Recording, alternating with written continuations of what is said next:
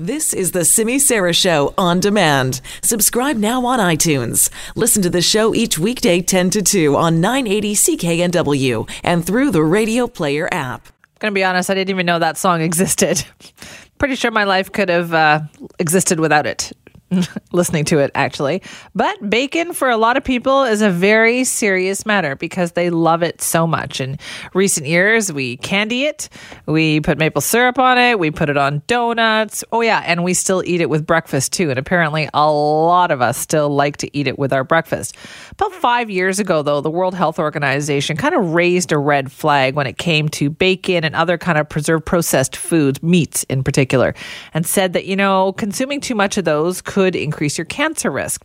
Well, now there's this new study from the University of Oxford, Oxford that shows us that yeah, that's actually true. They've studied and followed a lot of people and they found that even if you eat a small amount of bacon or processed food, for instance, just a piece of bacon or ham a day could does actually significantly increase your risk. We had a chance to speak with Professor Tim Key about this. He's the co author of the study and the deputy director of the Cancer Epidemiology Unit at the University of Oxford. Well, Professor Key, thank you for joining us today. First of all, can you tell me what it is that you looked at? What did you study? We're studying the relationship of the usual diets of people with their risk of developing colorectal cancer, which is cancer of the large bowel or large intestine. And we, to do this, we used data from the, the UK, the United Kingdom, in a study called UK Biobank, where half a million people were recruited and they reported their diet at recruitment, and then we followed them for on average about six years. Wow, half a million people. So, would you say that is a larger sample size than usual for a study like this? It's certainly one of the largest studies, yes. Yeah. Okay, so what did you find when you looked at that, specifically when it comes to food like bacon?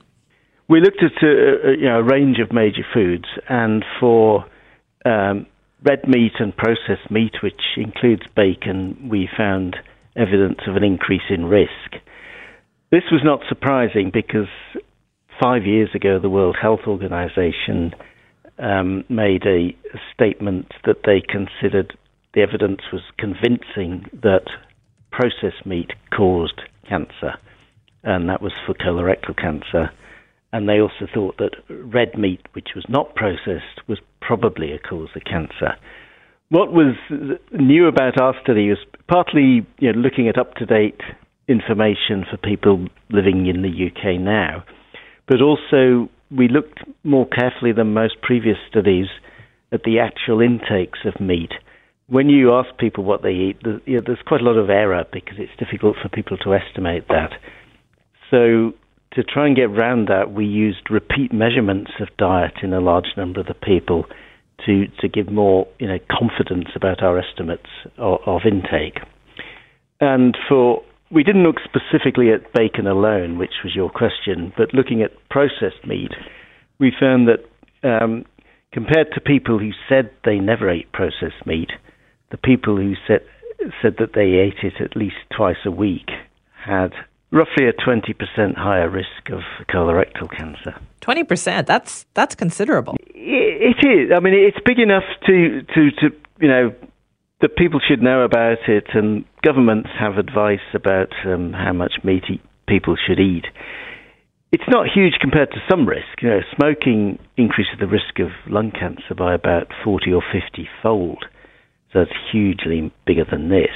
Mm-hmm. But yeah, everybody eats. A lot of people, most people eat meat. So in terms of the population, it, it does have an important impact. So, what do you classify as processed meat besides bacon? Is it is it any kind of meat? Like, is it luncheon meat or deli meats, things like that?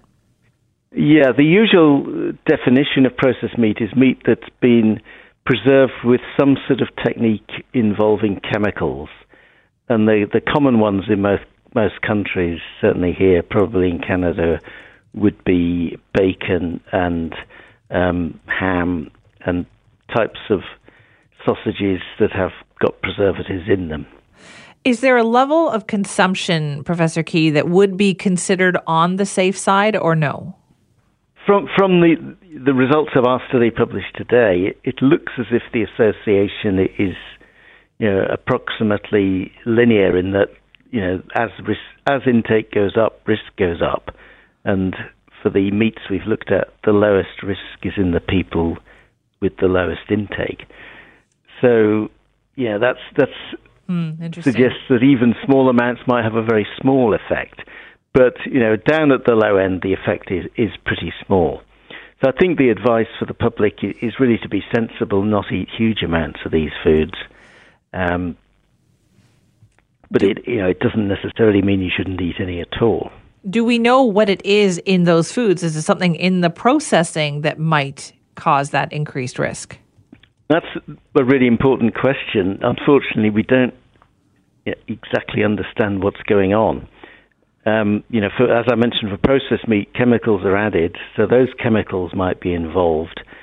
Um, but there are other chemicals produced when meat is cooked, and also meat naturally contains a, a material called heme iron, and all those things are under suspicion that they might contribute to the risk of cancer, but it's still not clear which it is. Well, this was a very sizable study that you did. What comes now? What what makes what do you want to look at next? I think for the for, you know for this study we, we we've produced these results now, and that's as far as we can go at the moment with this. To take the whole field forward, what's important is for people to look at this study in the context of other studies around the world for example, say an organisation called the World Cancer Research Fund that um, systematically collects data published on nutrition and cancer and puts the data together to produce a you know a synthesis of all the evidence. So I think that would be the next step here would be to include our data in that, and that'll give us slightly more accurate estimates of the, the true relationships. Right. So, Professor Key, to be clear here, what we're talking about is an increased risk for colorectal cancer because we have seen those rates rising, haven't we? Yeah, well, they've risen. Eh, I mean, it depends on which country you're talking about. I'm not actually familiar with what's happening in Canada. In this country, they're not changing massively at the moment, but they have gone up a lot in some other parts of the world where, you know, some decades ago rates were very low, and generally with um, sort of westernization of lifestyle, including diet, the rates of colorectal cancer have been going up in a lot of countries around the world. But places like the UK, where the rates are already quite high, they haven't been changing much. Well, Professor, thank you so much for your time on this today. That's a pleasure. That's Professor Tim Key, co author of this study and deputy director of the Cancer Epidemiology Unit at the University of Oxford.